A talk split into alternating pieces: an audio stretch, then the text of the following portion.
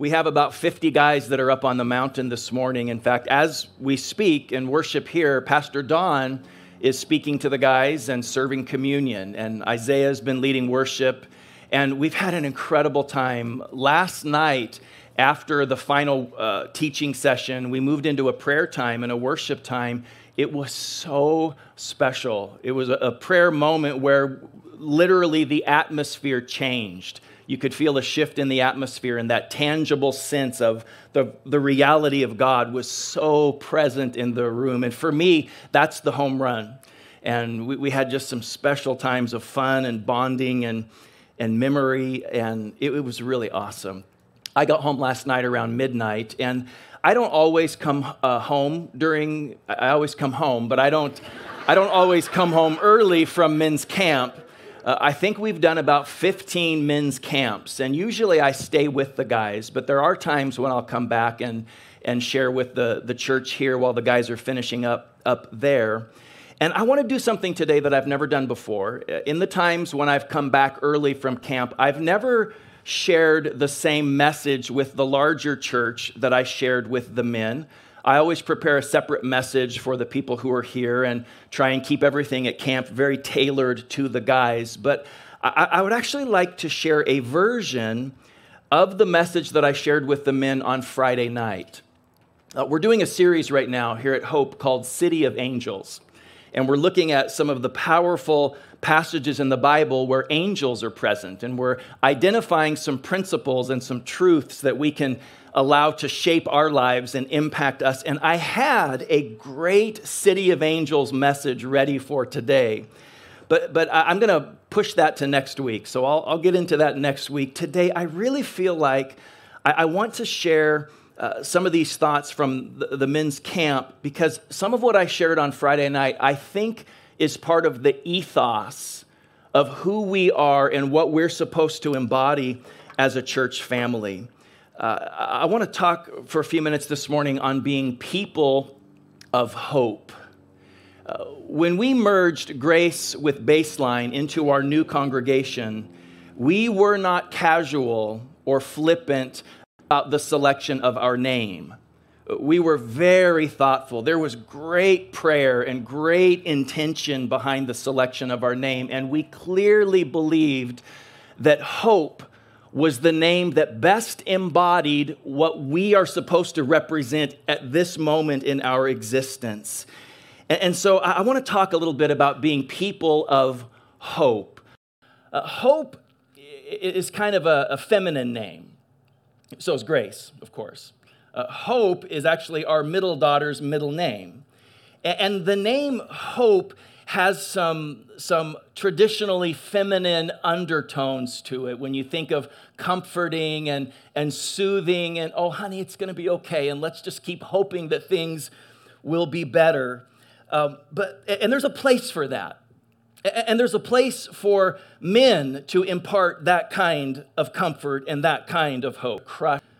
I got my heart broken when I was 16 years old. I developed a crush on a, a young girl on the track team, and she was part of the LDS church. She was Mormon, and we dated for a couple of months, and she invited me to a Mormon church dance and used that as the opportunity to break up with me. So we got to the dance. I was all spiffied up. In fact, my family taught me how to dance. We had a family dance session in the house and, you know, just trying to figure out how to do a few moves. We, I got to the dance. She danced with all the Mormon boys, wouldn't dance with me.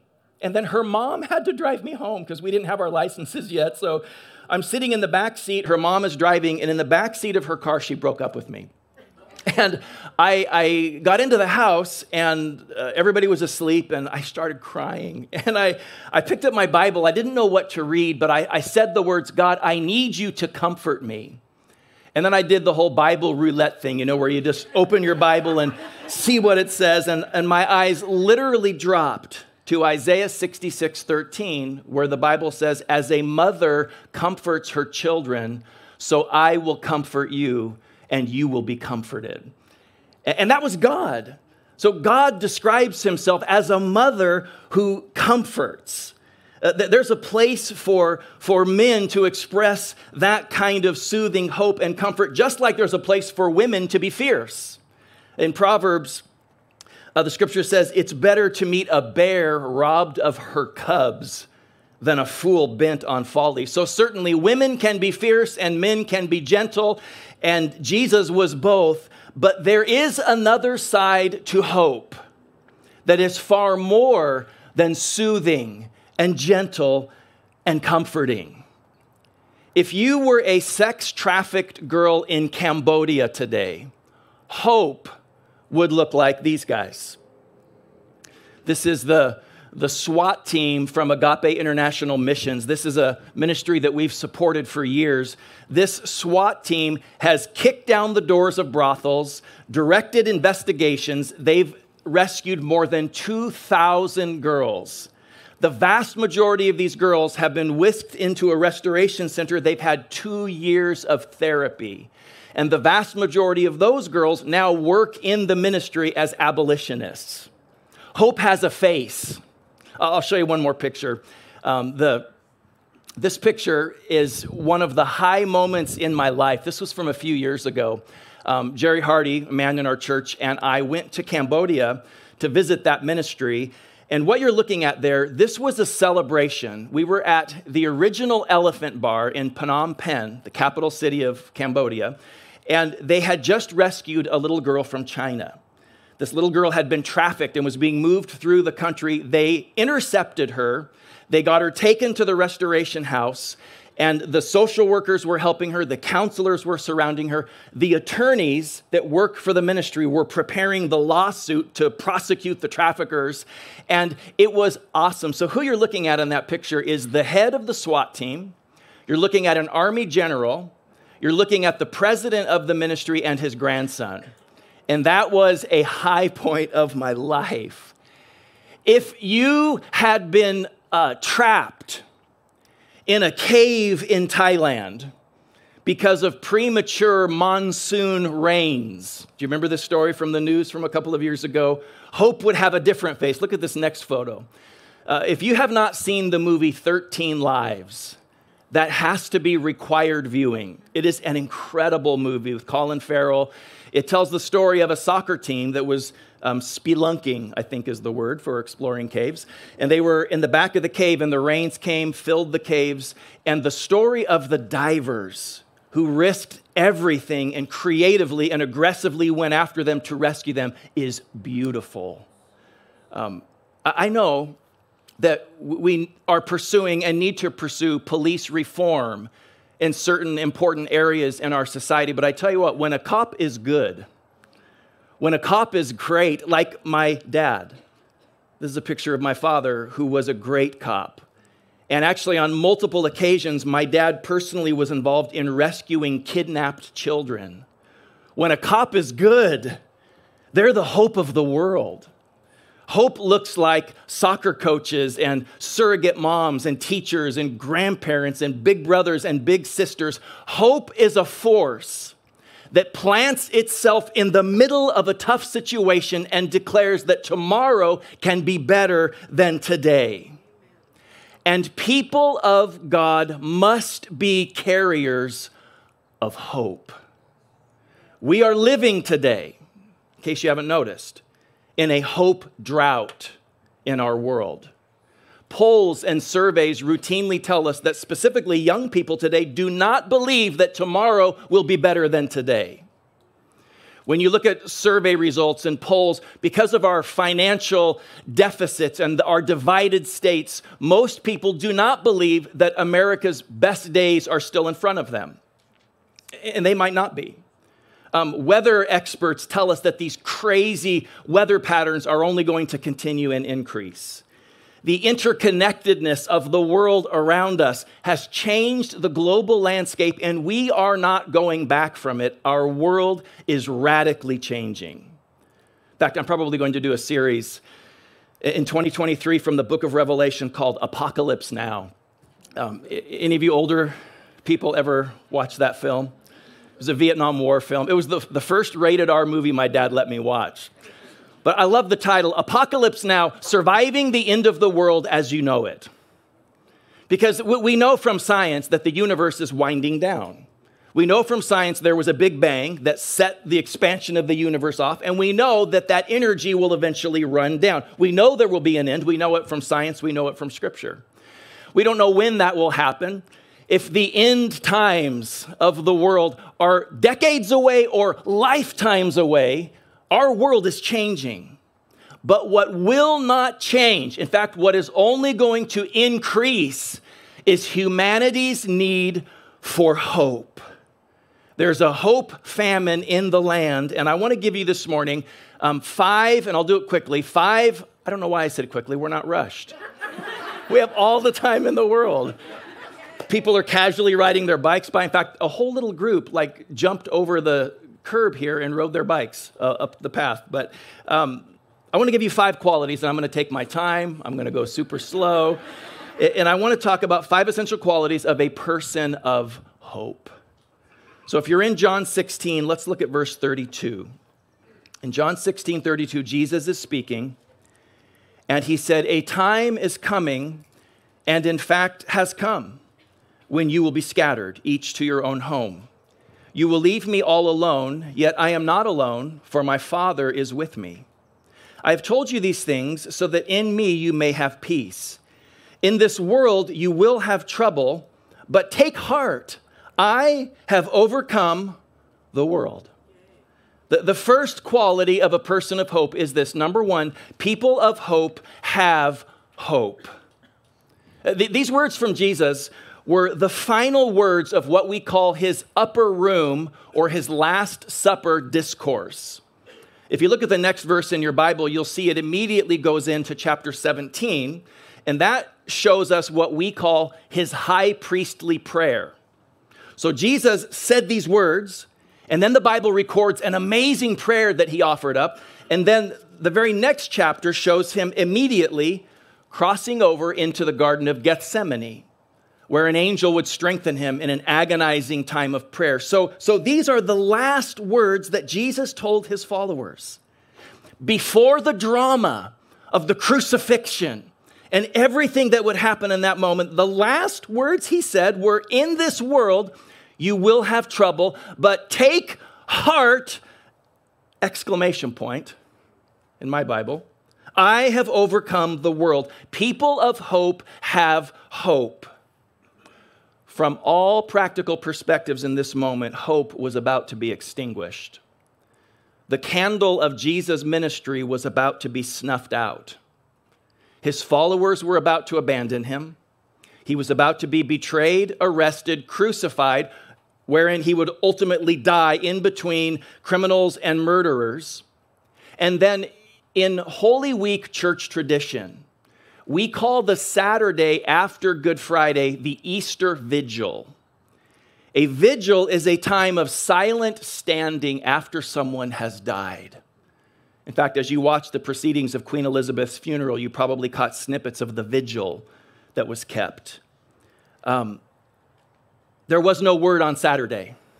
There was no visible activity of the Holy Spirit on Saturday. There was no indication that the promises and the prophecies of Jesus were ever going to come true. And listen, every person will live through times when they watch their loved ones when they watch the people they care about, when they watch the promises, when they watch their dreams enter the dark nights of their soul.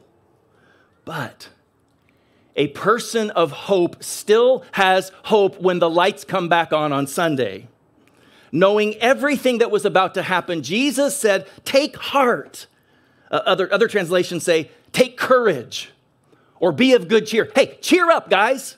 I have overcome the world, and it is going to be okay. So, how do we do that? How do we have that kind of hope when the lights go out?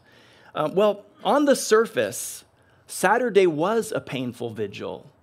On the surface, there was calm. There was no sign of life. There was no movement. However, underneath the surface, great forces were at work. When C.S. Lewis wrote his allegory of the Christian life, the Chronicles of Narnia, in The Lion, the Witch, and the Wardrobe, he talked about something that he called the deeper magic from before the dawn of time. And so when Aslan, the Christ character, had been crucified, and Susan and Lucy were grieving at the stone table where he had died. Those forces, that deeper magic was at work under the surface, and it raised Aslan back to life. And listen, there are greater forces at work beneath the surface of your life. Jesus could say, Hey, gang, uh, take heart, cheer up, be of good cheer, because he knew that this deeper force was at work. And, and, and he knew because, number two, People of hope have seen the future. People of hope have hope because they have seen the future. Jesus wasn't telling them to be brave and courageous because he was an optimistic guy. Hope is not the same thing as optimism. Hope is not the same thing as being chipper or having a cheerful or a sunny disposition. Hope is a force that comes into our life when we see the future and we know that the future can be good. In John 14 30, Jesus said, The prince of this world is coming. Satan is like an uncaged lion roaring at me, but he has no hold over me. How could Jesus say that? He saw the future. He knew that his father's plan would be accomplished. He knew that the story was written and that Satan's days were numbered. There are great forces at work beneath the surface of your life. Oh, please capture this this morning. The outcome of your story is not in question. It's so fascinating to me, almost humorous. If you ever read the book of Revelation, because when we get to the part of the book of Revelation when there are plagues and judgments, and the world is falling apart, and the rise of the Antichrist is so overwhelming. When you get to that part of Revelation, um, look up at the screen. Look what happens in chapter 19, verse 20. Chapter 19, verse 20 comes after wave of wave after wave of fear and anxiety and trauma and evil. It says, But the beast was captured, and with it the false prophet who performed the signs on its behalf. It's half a verse. There have been chapters um, expounding on the woes and the agony of the planet, and then in half a verse, he was captured. It happens again if you look a few verses later, chapter 20, verse 7. When the thousand years are over, Satan will be released from his prison. We'll go out to deceive the nations in the four corners of the earth to gather them for battle. In number, they're like the sand on the seashore. They marched across the breadth of the earth. They surround the camp of God's people, the city he loves. But fire came down from heaven and devoured them. It's another half verse. It doesn't even take a whole verse. When it's all said and done, the victory of the Lamb, who is the lion, is so easy for God that it's almost anticlimactic. And listen, how could the outcome of the story of God be anything but that? We're dealing with God. We're dealing with the creator of the universe. You know, the story of the Bible is not the story of Jesus and his evil twin, Satan. And we really hope that the good twin wins. Satan is not the evil counterpart to Jesus. In fact, if Satan was the counterpart to someone in Scripture, Satan would be the counterpart to Michael the archangel. So, yes, fierce, and there is a real battle, and there are real casualties, and there are real challenges, but not God. Not God. So, yes, the battle is real. The, the way our world is currently set up, there is a real battle. There are real choices. There are losses and tragedies, but the outcome is written. And no, you don't know the choices that your loved ones are going to make. And you don't know how those choices are going to impact your world but you do know who is at work in their story. You don't know the twists and the turns and the detours and the delays, but you know who holds the pen of human history. In fact, at the very end of the book of Revelation, if you look at the very last page of our Bible, in chapter 22, verse 13, Jesus says, I am the Alpha and the Omega, the first and the last, the beginning and the end. That's a, a triune, that, that's a Trinitarian promise. I started this story and I'm going to finish it. People of hope have hope because they've seen the future. Sometimes, if, if, if the lights don't seem to come back on, if you can't find your bearings, you, you've, you've got to be a, a, a prognosticator. You've got to look into the future. You've got to remember what's been written.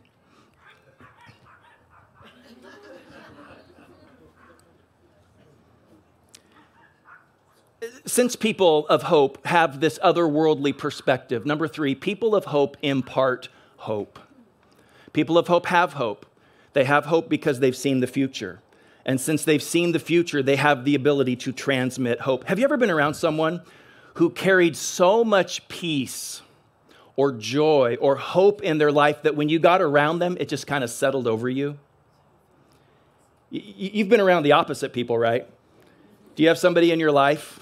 You can just say their name if you want to, where they walk in the room and the anxiety ratchets up. A friend, a friend of mine likes to say, the craziest person in the room has the power. And it's true. But, but there are some people that they carry so much hope that you get around them, and it's almost like when you hug somebody and their perfume sticks to you. In fact, have you ever hugged Pastor Isaiah? He smells so good. And th- there, are, there are times in the office that I'll, I'll hug him, and he thinks I'm being affectionate, but I'm, I'm just freshening up my cologne. he smells so good. But, but people of hope, impart hope. Take heart. Be of good cheer. Be strong. Be courageous, my friends. Well, to impart hope, number four, people of hope respond in hope. So that, that's how we impart hope. We have to respond in hope to hopeless situations. Jesus didn't say, the, the prince of this world is coming. In this world, you're going to have trouble, so run. Hide out in your small group and maybe it will pass. That's not what he said.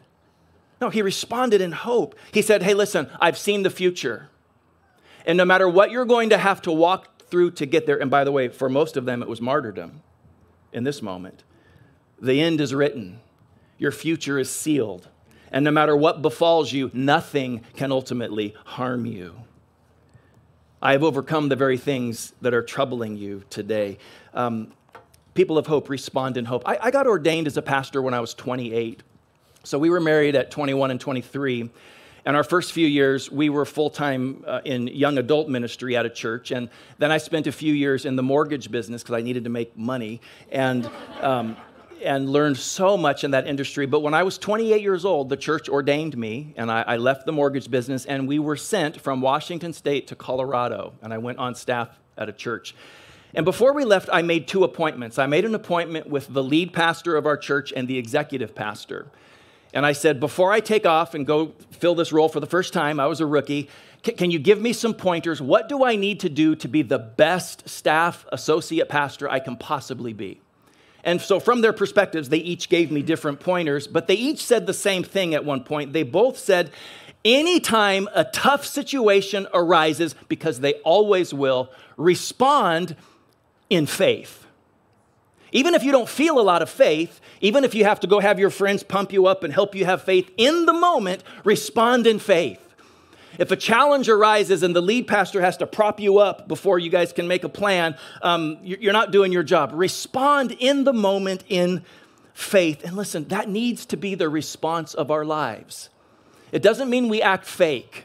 It doesn't mean we act like everything's fine when it's not. It means when the lights go out, we still know who holds the key and we still believe that the lights will come back on, um, you, you might not always have hope, but if you're living close enough to the Holy Spirit, there will be enough hope in you that you will still be able to impart hope.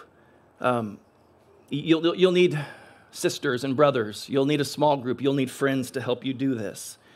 But, but that's what it takes to be mortar. At our men's camp, we, we talked about being the mortar that God wants to stick in the gaps in our society. And we talked about what it takes to be a mortar that can stick to something and stay in place and hold things together and not crumble in tough times. That's what gap fillers do.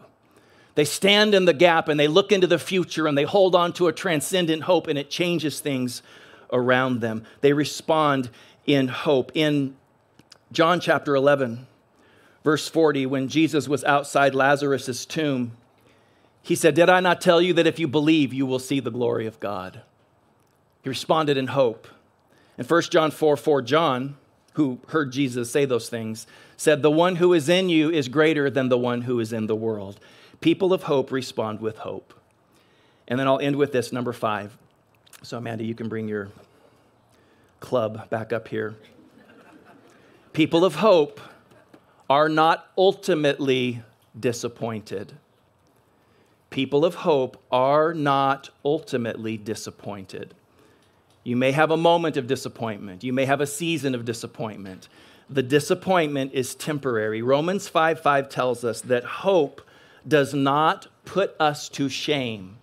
Other translations say, hope does not disappoint because God's love has been poured into our heart through the Holy Spirit who has been given to us. You might, be, uh, you might be disappointed in multiple areas, but your disappointment is not final. God's love never fails, and his love will win the day for you. The Holy Spirit is on the scene, the Holy Spirit is at work, and you will not ultimately be disappointed. So, so what do you think? Can we, can we live this? Can, can we be carriers of hope? Can we be a church that lives up to our name and actually has hope because we see the future and we know what's written and we know what God's doing and we can impart hope because we've responded in hope and we know ultimately that we won't be disappointed? Um, can we live up to that? Is that a yes? Would you mind standing with me?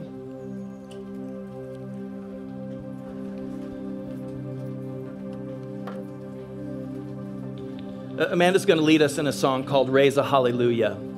It's a powerful song. It's a song about planting yourself in the middle of a tough spot and just worshiping your little heart out until the sun comes back out. Um, in the Bible, in the stories of King David's mighty men, there are stories of times when David's warriors would take a stand. There was one time when David and Eleazar, Eleazar means God is my helper, they were walking through a barley field, and a wave of Philistine warriors came at them. And the Bible says that Eleazar took his stand. In fact, uh, our little grandson Malachi, he learned how to stomp. And if you're a grandparent, you know that all of these things are just epic and genius.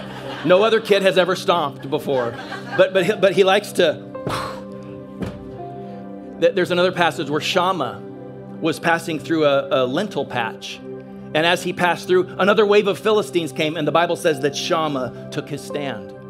And then the Lord brought a great victory through those men in those moments. So as you're standing, can we just all be Malachi and just have a little internal heart stomp and just say, I am going to position myself in the middle of my life and I'm going to worship and believe and trust and pray. I don't know the twists and turns. You, you may be entering a very difficult season. Everything I've said is still true because it's still written. God's love will not fail you. So let's worship. And let's let's worship as individuals and then let's assume this identity as a people as well. Thank you.